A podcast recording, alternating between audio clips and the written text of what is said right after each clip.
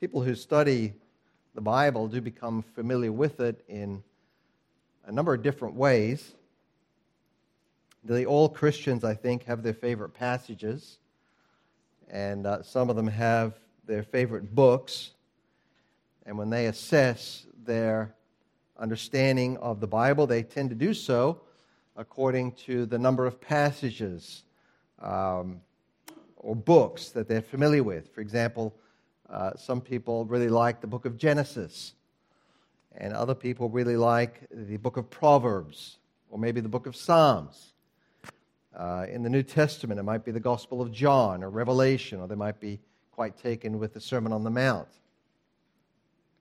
Other people tend to assess their knowledge of Scripture in terms of the number of verses that they've memorized.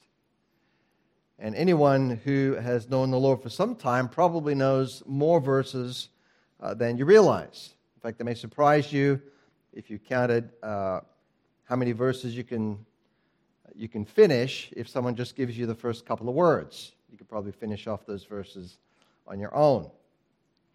Other people assess their knowledge of the Bible in terms of topics uh, that they have studied.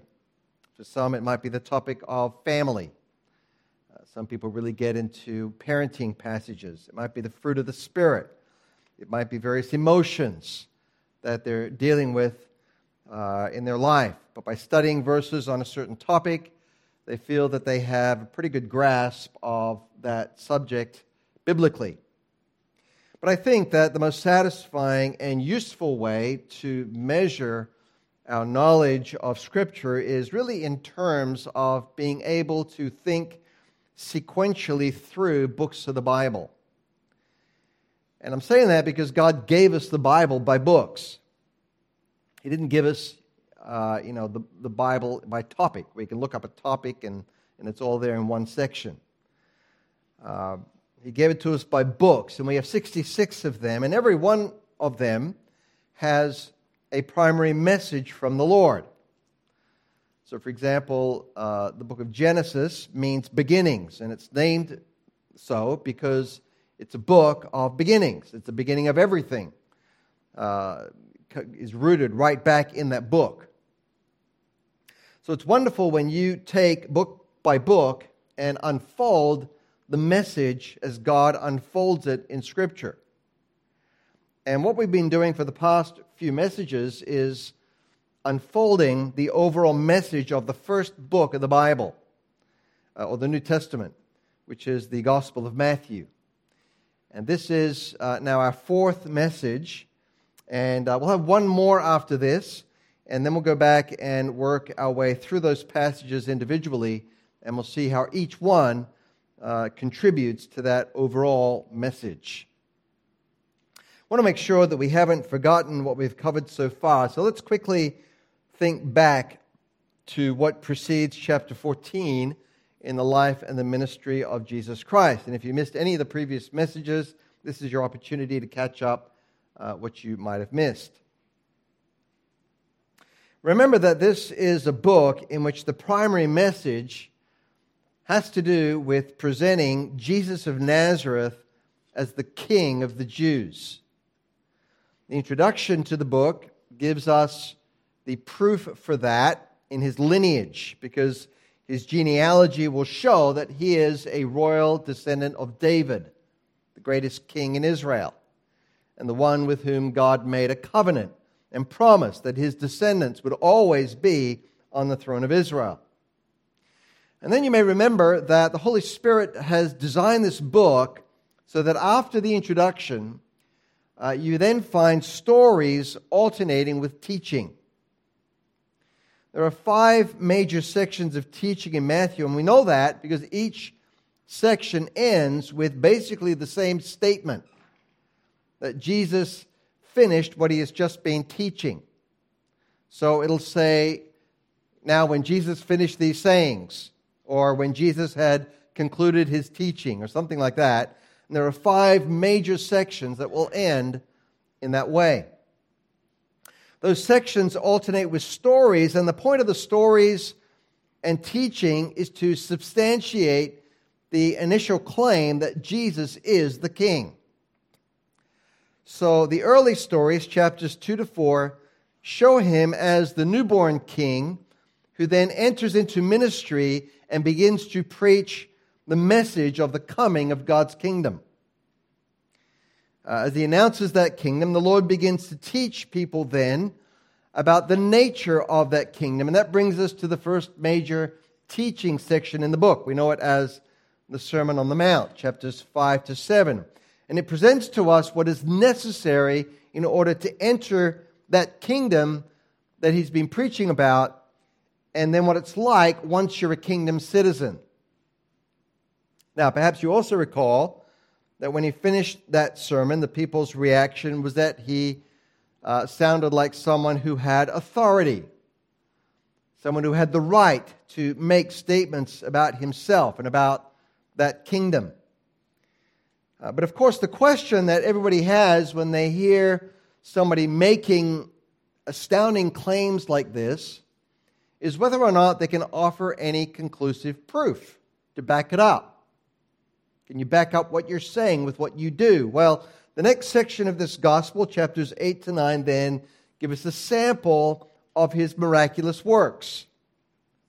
And again, the people marvel that he had that kind of authority. This whole sub theme of authority runs throughout the gospel.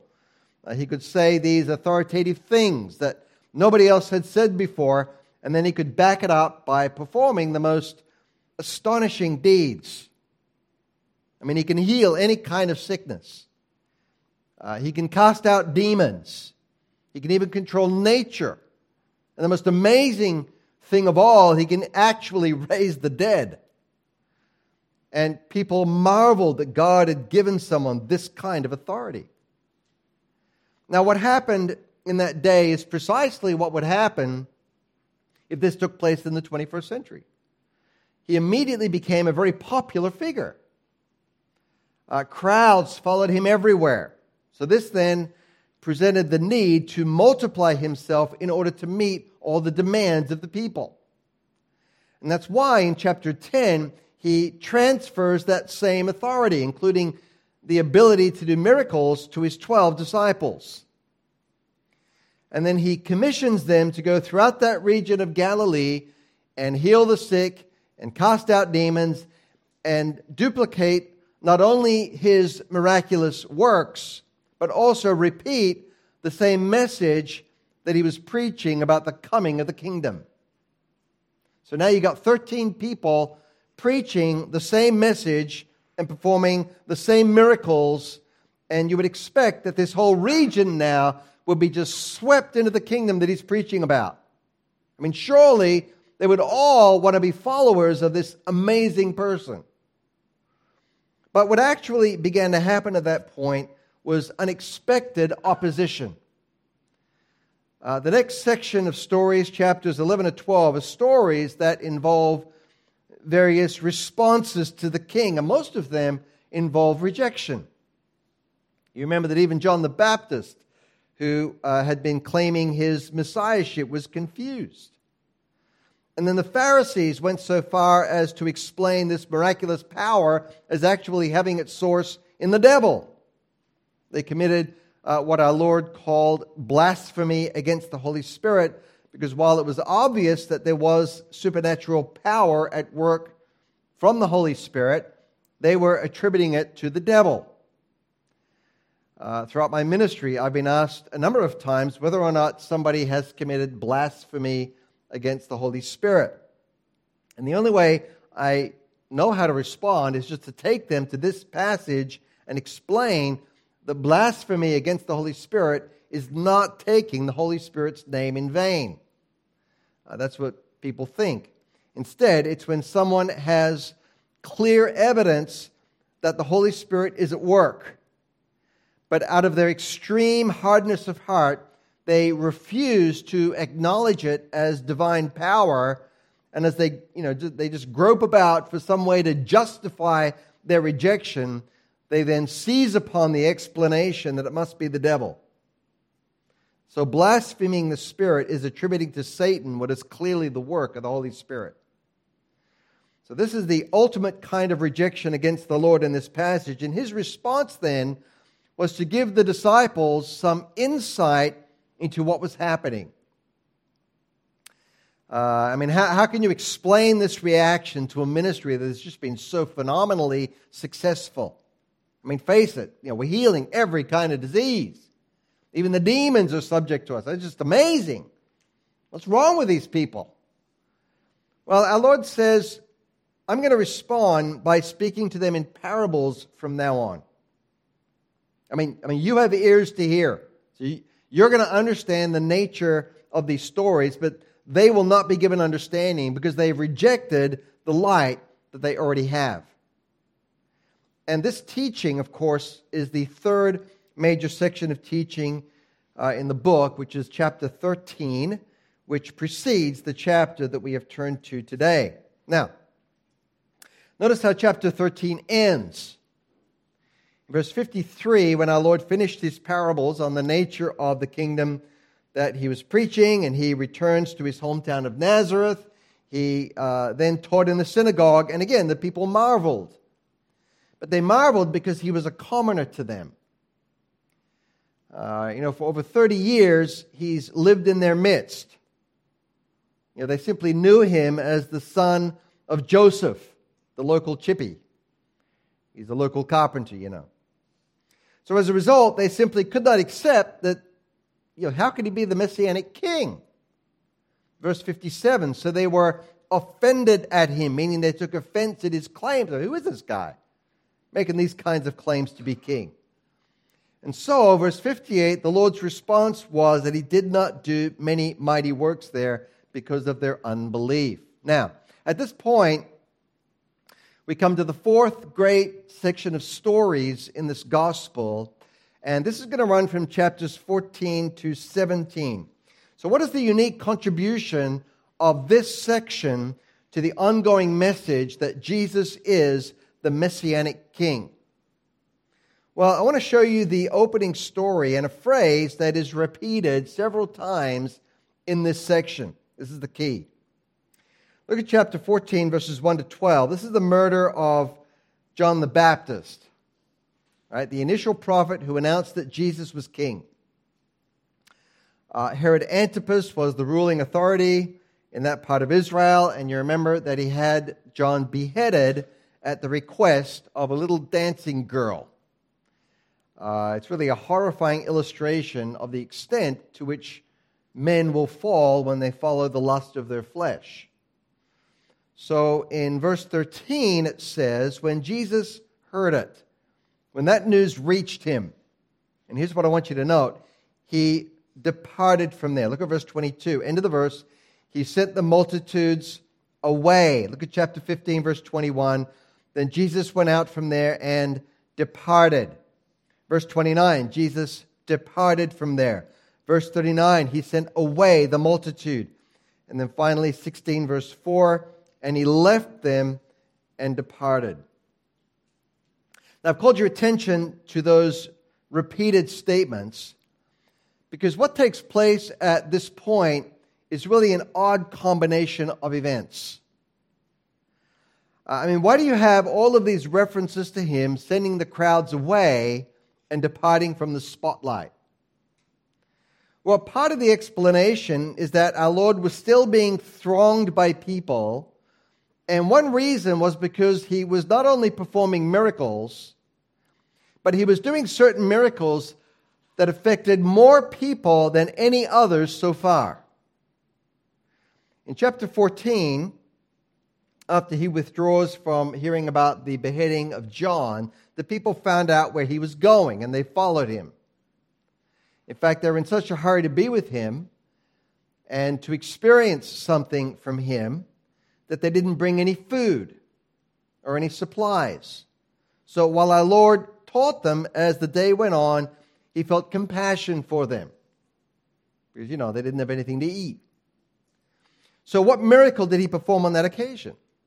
You all know, right? He took uh, two uh, small loaves, five fish, and you know, these aren't, these aren't uh, big tuna. It's not giant French bread sticks or anything like that. No, these are, these are like sardines and uh, you know a couple of bread rolls, and uh, and it was the boy's lunch, and the boy gave it to the Lord, and the Lord multiplied that, and then he fed over five thousand men, besides women and children, so maybe ten thousand people, and later on he also fed four thousand men plus women and children. Now, Matthew doesn't record what John does at this point. But it was after the feeding of the 5,000 that the Lord gave a long teaching session on himself being the bread that came down from heaven. And the reason for that teaching is given in Matthew's account, which is simply that by now the people were crowding around him, not because they were engaged by his, his message, not because they were ready to give their hearts to him, but because he looked as if he was going to be the answer to all of their physical, earthly needs. And just by way of application, if there's any section of Matthew's gospel that applies to much of contemporary Christianity today, it'd be these chapters. It'd be these miracles. I mean, it's basically the viewpoint that if you follow him, you'll get something from him physically. You get healing. It's going to mean food. It's going to be the constant excitement of the miraculous. So, in the discourse that John gives in his gospel, the Lord corrects that. You remember? He says, Don't, don't labor for food that perishes.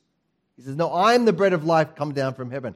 I am the food that, that, that your soul really needs. Well, the people didn't like that. They rejected that. They walked away in droves, and so Matthew recounts that he himself would now withdraw. He, he would dismiss the crowds, he would, he would depart. In other words, you have this continual demonstration of who he is on the widest scale possible to as many people as he could reach in the first century. But because of their superficial reaction to what he offered, he increasingly withdrew himself and he starts now to give his teaching to the disciples alone. Now, in that process, we come to chapter 16, verse 13. Our Lord has withdrawn with his disciples far into the north. He's about 40 kilometers above the Sea of Galilee. This is the northernmost part of his earthly ministry. The northernmost city in Israel was Dan. And the Lord takes them to Caesarea Philippi, which is just a few kilometers from Dan. They're now at the foot of Mount Hermon. Mount Hermon rises uh, 2,800 meters high, about just a little bit taller than uh, Mount Kosciuszko. Mount Hermon is a beautiful snow capped mountain in a lush region of the country known as the Golan Heights. And Caesarea Philippi is where you find a large spring that forms one of the major sources of the Jordan River. The Jordan, of course, runs north uh, to south right through Israel, and uh, it feeds the Sea of Galilee, which then uh, leaves the Sea of Galilee and feeds into the Dead Sea, and where it stops, it dies right there, Sea of Galilee, uh, Dead Sea. Well, that spring flows out of a cave in Caesarea, Philippi. And because of the vegetation and the richness of the region, it became a place of pagan worship for many centuries. Uh, hundreds of years before the coming of Christ in Old Testament times, uh, the worship of Baal took place in that region. It was actually named after Baal. Uh, however, when the Greeks conquered that whole territory, they, they renamed the region after their god Pan. And to this day, uh, the whole, it's called uh, uh, which is an alteration of the word Pan. Pan was the god of terror. He was the god of fright. His name is in our English word panic.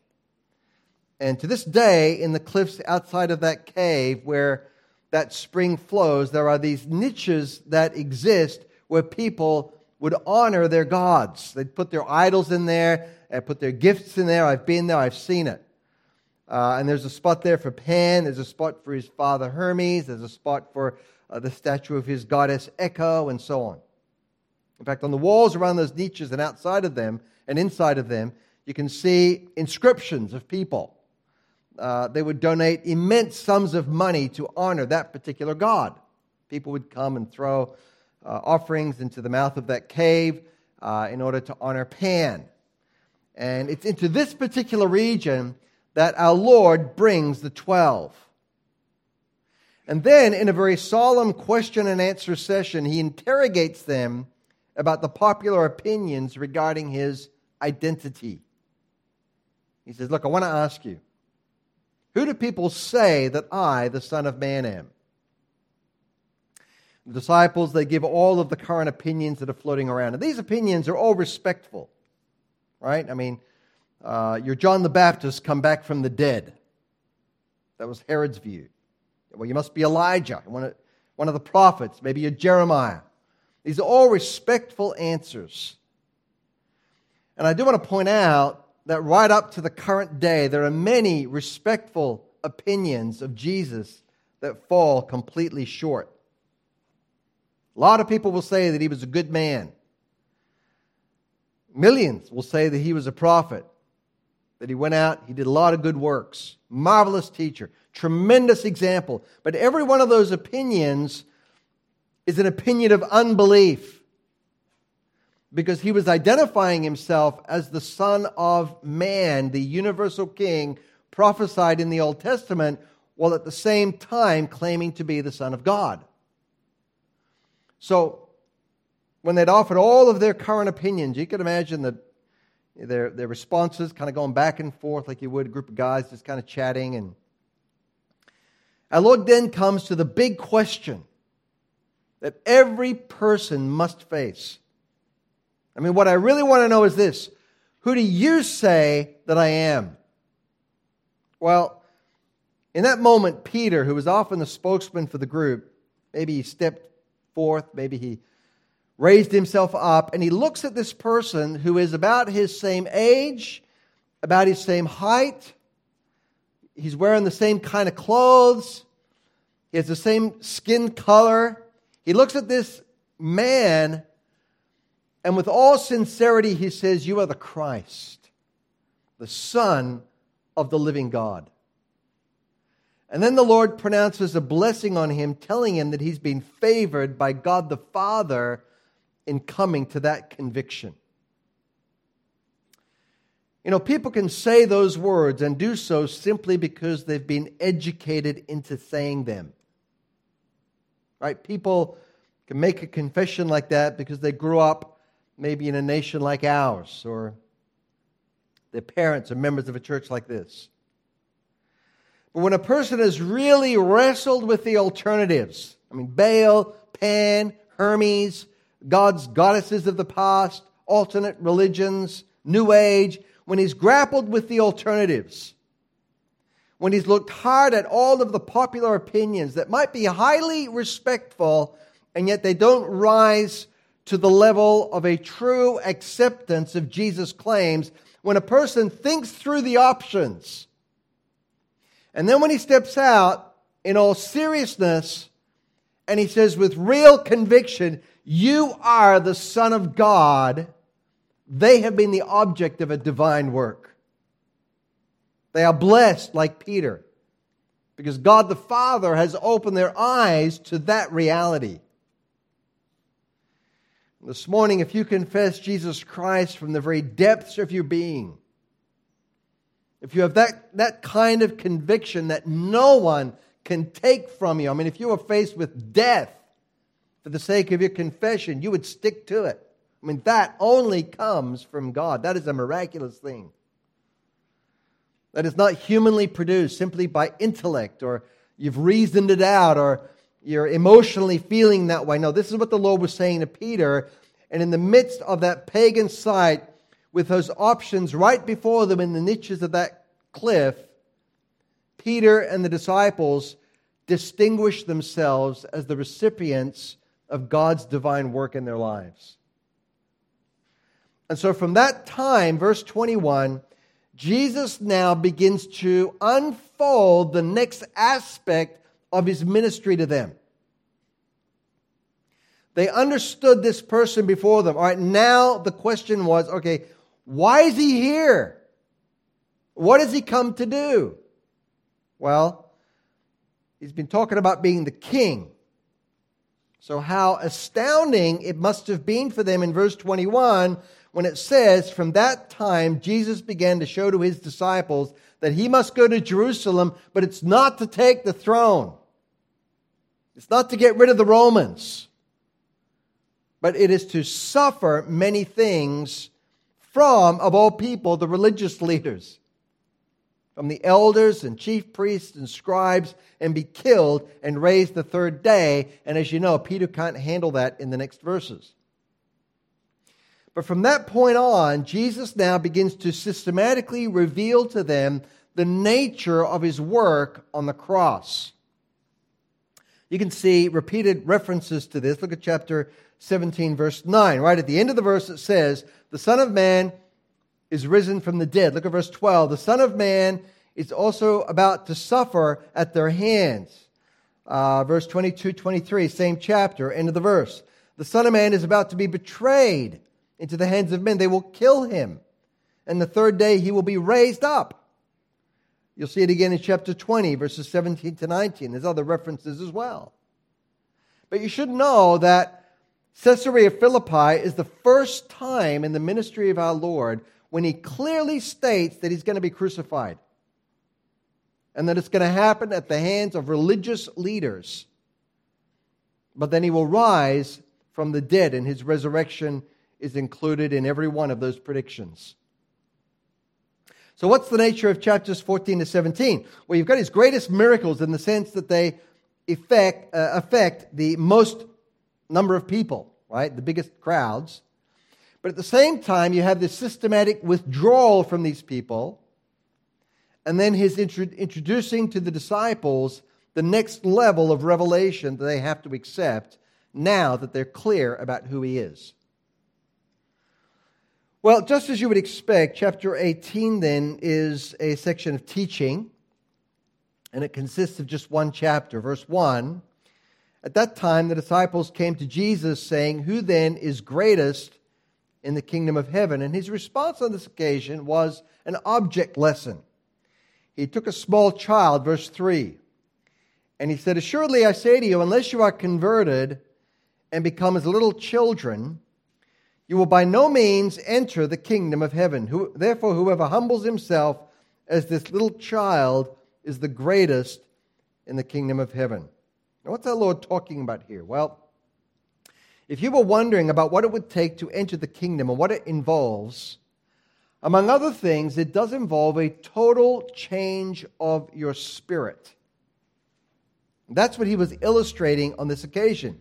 You have to be converted by becoming like a little child, which verse 4 explains as being someone who is willing to humble himself. I mean, that's the way little children are. Uh, children are small in the presence of adults. They know that it's not possible for them to overpower an adult. They are, they are humble in that sense. They yield themselves quite willingly in most cases. And our Lord was saying that in order to get into the kingdom, you would have to be, be humble. You would have to have this kind of humility on your part. A humility that is willing to listen and respond to Him and to come to Him just like a child came to Him with complete trust. Now, of course, there's always exceptions to the rule with kids, you know. But in general, they, they, they really are not cynical, they're not skeptical. If someone calls them, they're kind to them as Jesus was kind to them. The little children just come. They, they believe and accept people completely at face value. Uh, you know, in fact, we have to teach them, right, to be more cautious about uh, you know, stranger danger. Adults, they don't know because they'll just go to someone. a piece of candy, they'll come and get it, right?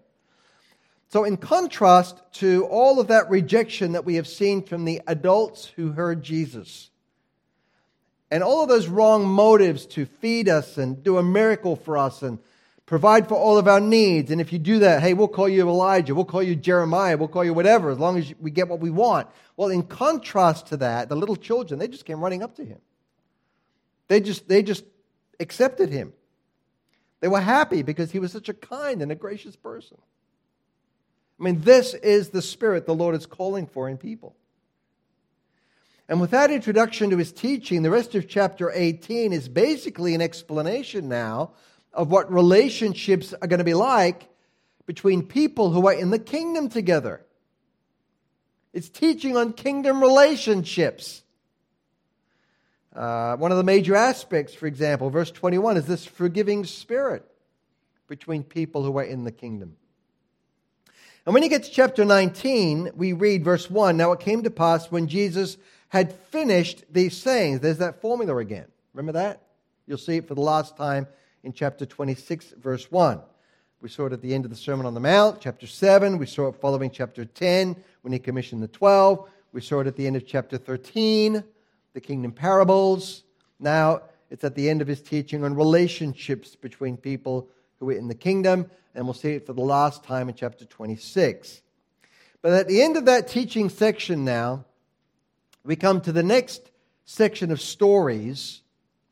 And these will run from chapters 19 to 23. And it's a particular instructive section for us because these are stories, and I struggled a bit finding a term that would encompass it all, but I think they're stories that are all about kingdom entrance.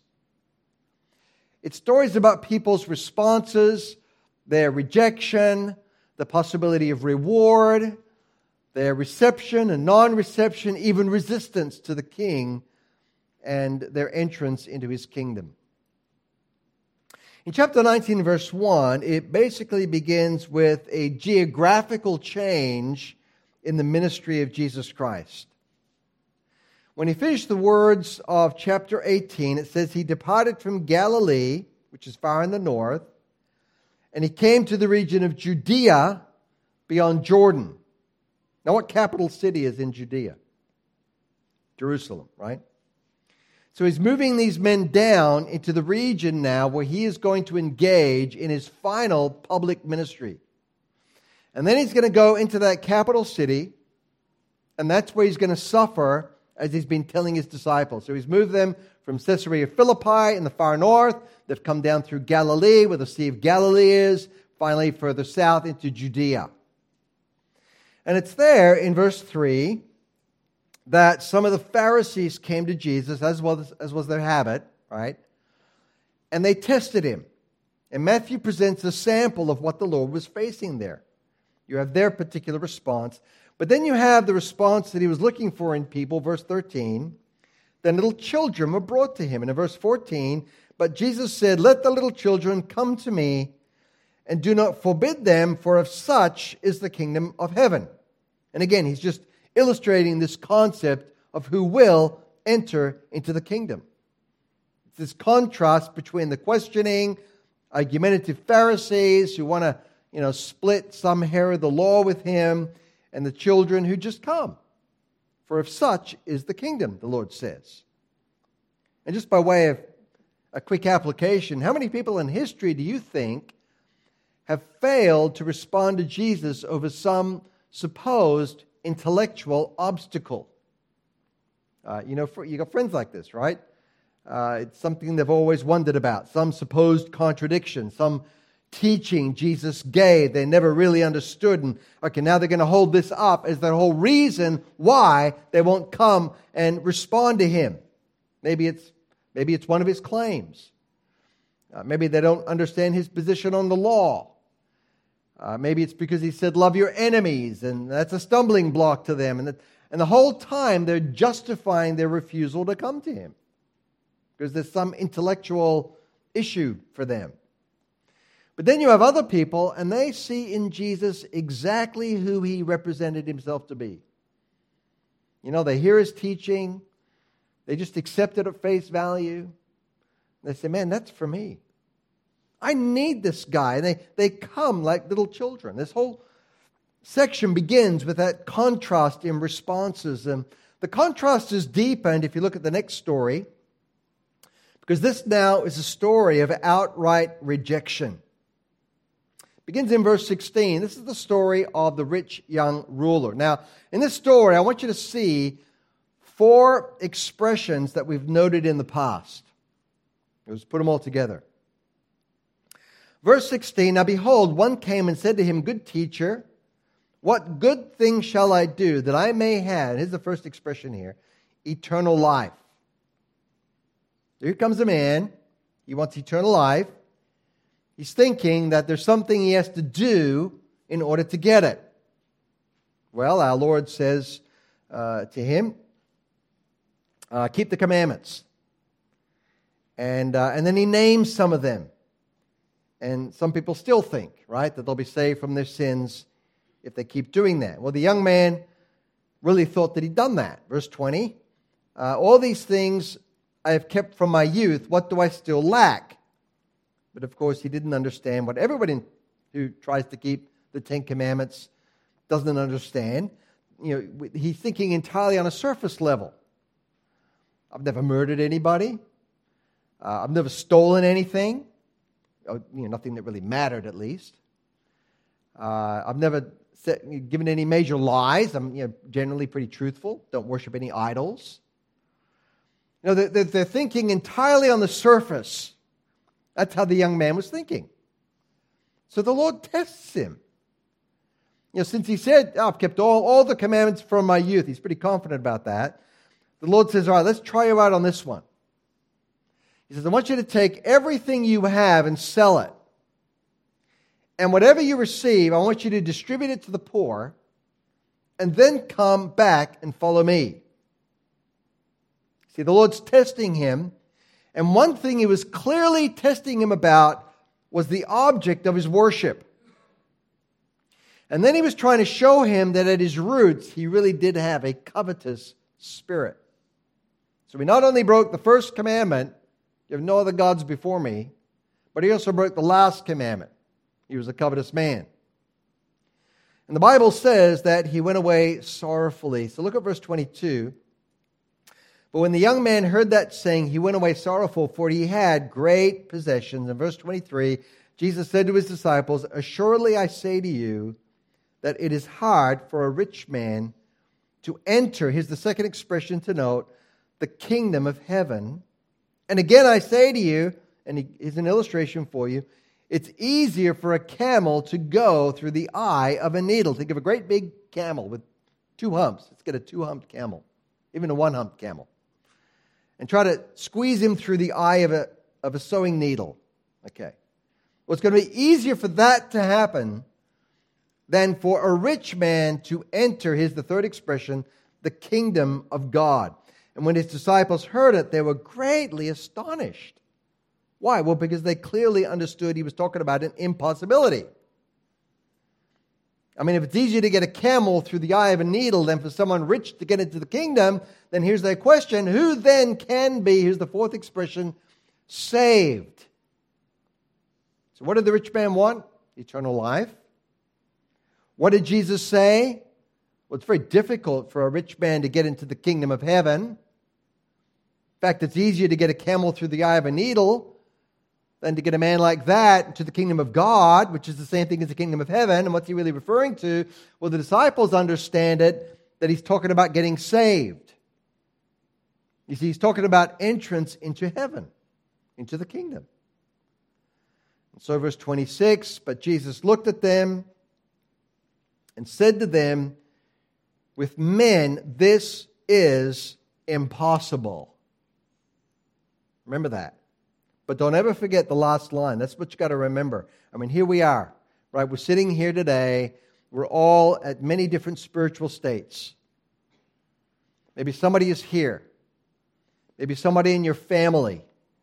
Maybe a friend that you have is lost. For years, you've been thinking, I, just, I cannot see how they're ever going to get saved. Maybe you're thinking that about yourself. In fact, maybe you've read this story about this man who wasn't willing to do what Jesus asked him to do to get rid of his God of wealth in order to really embrace Jesus as Savior. And you're thinking, well, you know, if that's the test, if that's what Jesus asked me to do, I just don't think I could get saved either. Well, you're right. Because the fact is, it takes such a change down at the roots of your being, it's only God who can initiate it. It's like Jesus said to the disciples if any, if, if any man will come after me, let him deny himself. Well, that, you know, the most basic instinct in every one of us is the instinct of self preservation. So Jesus said the first requirement in order to follow me, you got to cut cross grain to the most basic instinct you have. You got to deny yourself. And somebody says, well, you know, on what level does he mean that we should do that? I mean, how extreme does my self denial have to be? I try this on for size. Sell everything you have. You know, get the proceeds, distribute it to the poor. You know, go down there, hands and feet, give it all out to the people that come there. Okay, now you can come and follow me. Now, clearly, the Lord is not teaching that absolute poverty is necessary to be saved. But what he was teaching is that we need a radical, total, demonstrable change in our spirit. We have to become like a little child. You have to humble yourself. You got to be willing to get rid of your competing idols. We cannot come for salvation while at the same time clutching onto our sins. Now, of course, we can't clean ourselves up before we come because then nobody would be saved, right?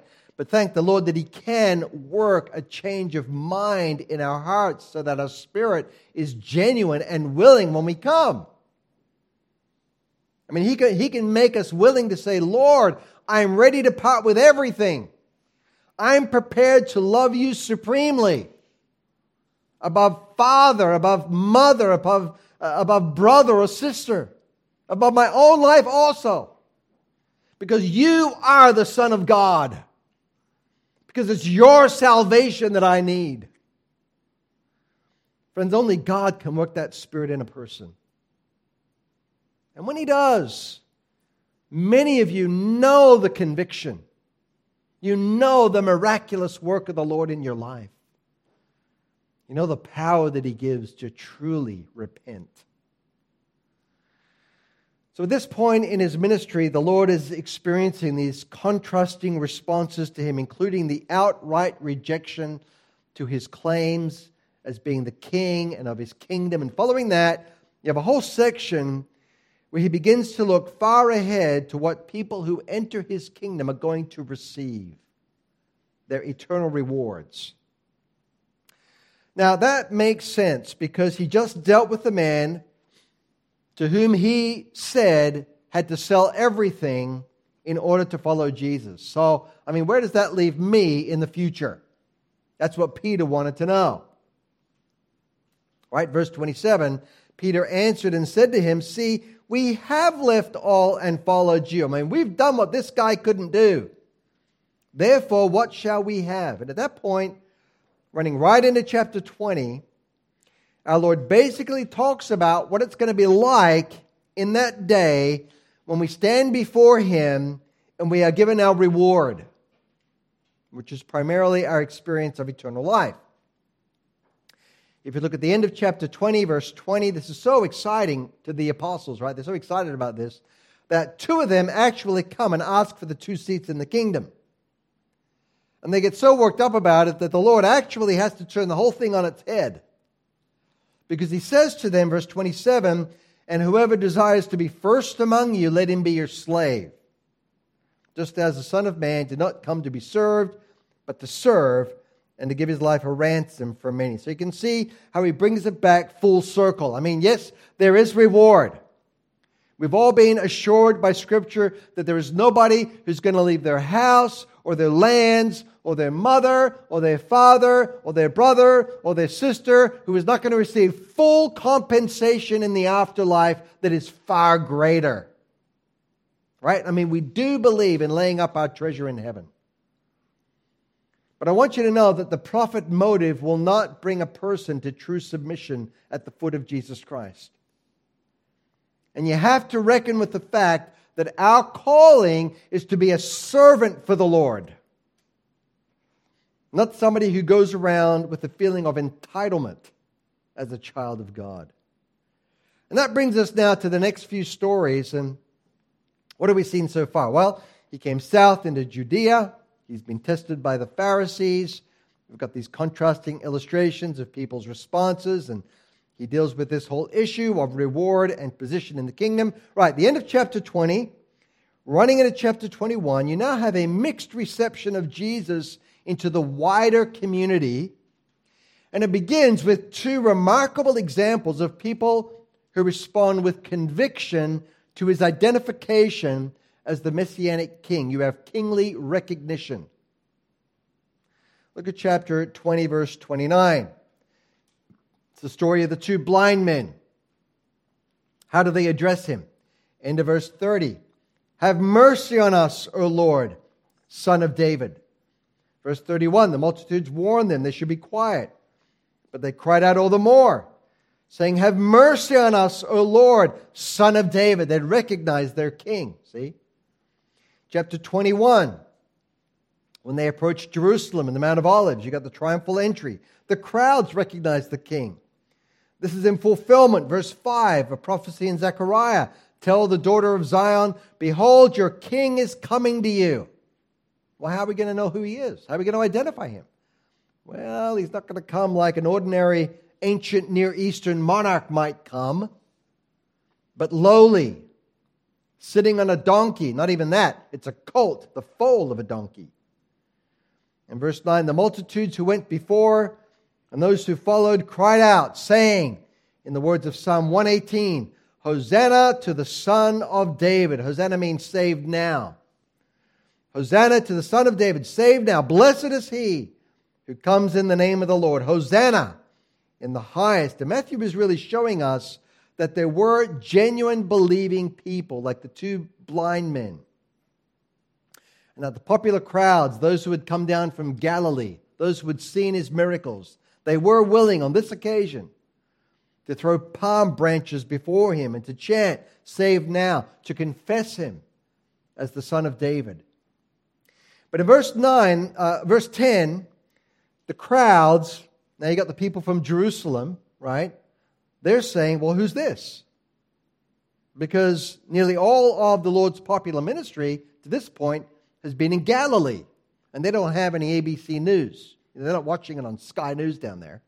They don't know what's going on up there in Galilee. So the Galilean crowd said, Well, this is Jesus, the prophet from Nazareth of Galilee.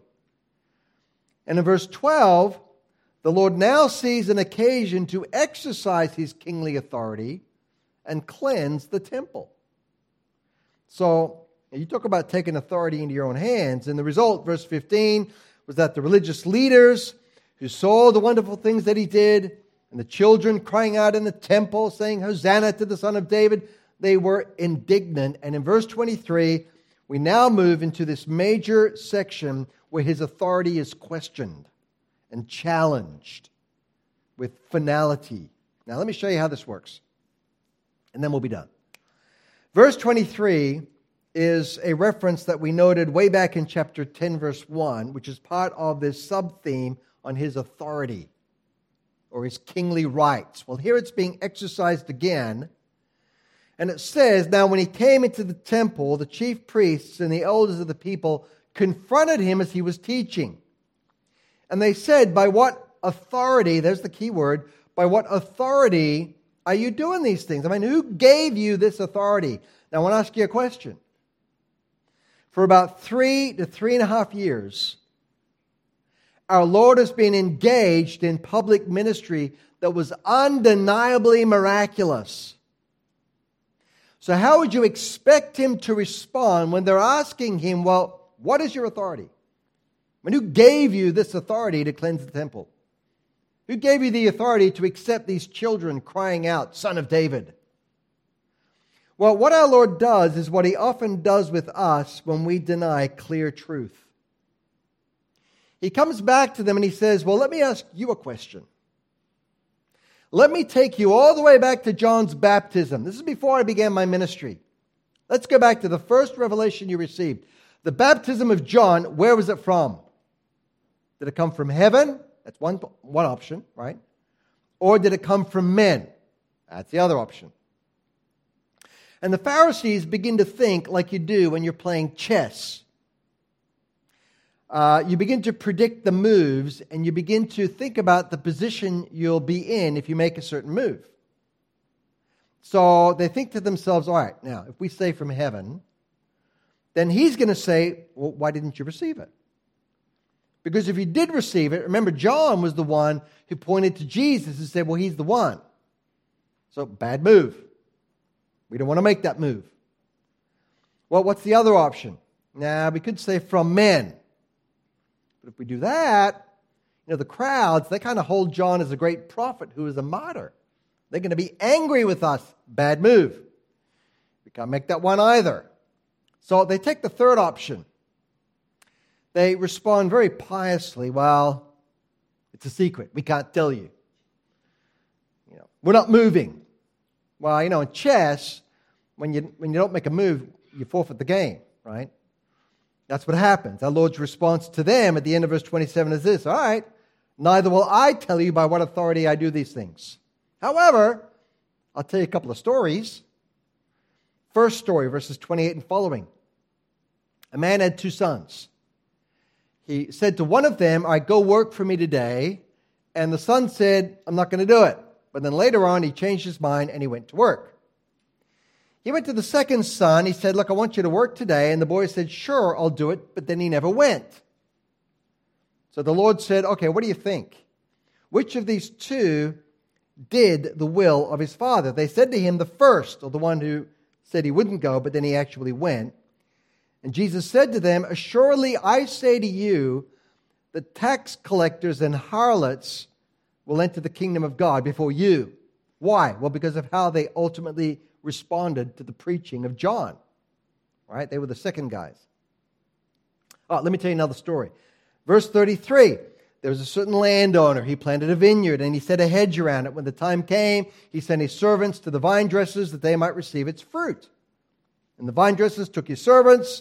They actually beat one, they killed one, they stoned another. So the landowner said, All right, I'll send my son. Surely they'll respect my son. But when the vine dressers saw the son, verse 38, they said among themselves, Hey, this is the heir. Come, let us kill him. And when the owner of the vineyard comes, what do you think he's going to do to these guys? Their response, verse 41, he will destroy those wicked men miserably. And Jesus said to them, verse 42, Have you never read? And this is Psalm 118. This is the psalm from which they were chanting, Hosanna Blessed is he who comes in the name of the Lord. Well, in the earlier verses of that psalm, it also says this The stone which the builders rejected has become the chief cornerstone. This was the Lord's doing, and it is marvelous in our eyes. It's the stone which the builders rejected. Verse 45 Now, when the chief priests and Pharisees heard his parables, they perceived he was speaking to them really perceptive guys. I mean, you're talking about us, aren't you? And they sought to lay hands on him. But in chapter 22, verse 1, the Lord told them a third parable.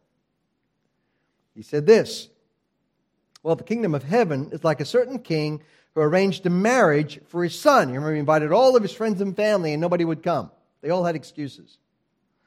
So he sent his servants to the highways and the byways, and he told them, He said, Look, invite anybody who wants to show up. And they did. And the result of that, verse 10, the hall was filled with dinner guests, just not the ones who were originally invited. Verse 15, and the Pharisees went and plotted how they might entangle him in his talk. Mean, they don't like his stories. So, following these three stories, they come back and they proceed to ask him three questions. All right, we don't like his stories. We'll give a couple of questions, tricky ones. I'm going to trap him. I'm going to embarrass him. Maybe get him in trouble with the Romans. So, verse 16, I need Pastor Brian to give one of his wah wah ha comments, right? I can't do that. All right. Uh, verse 16, the first question concerns whether they should pay taxes to Caesar or not. Hot political issue. This divides everybody. If Jesus says, sure, pay your taxes, well, he's going to lose the support of the most conservative people in the nation. If he says, no, don't pay taxes to Caesar, well, now the Romans got him in trouble. Great question. We're going to get him on this one. But the Lord is so wise. he says, All right, show me the money. Whose image and inscription is on this? Well, Caesar's. Okay. Well, render therefore to Caesar the things that are Caesar's. He never really answers the question. Second question, verse 23. Sadducees. We'll have a crack at it. They're going to ask him a question about resurrection. They don't believe in resurrection. So this is not a political question, now it's a theological question. They tell him the story of a woman who marries a man. The man dies. His brother marries the woman. He dies. In fact, seven brothers. I don't know what else they're doing, but they successively marry the same poor woman, and they all die. This woman's had seven funerals to go to. And uh, the question then is this all right, in heaven, whose wife will she be? I mean, how ridiculous is the resurrection when you consider the difficulties this is going to cause in heaven? But the Lord's response was this hey, you guys, you don't know the scriptures, do you?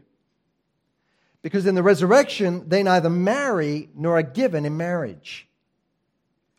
Got him. Third question, verse 34.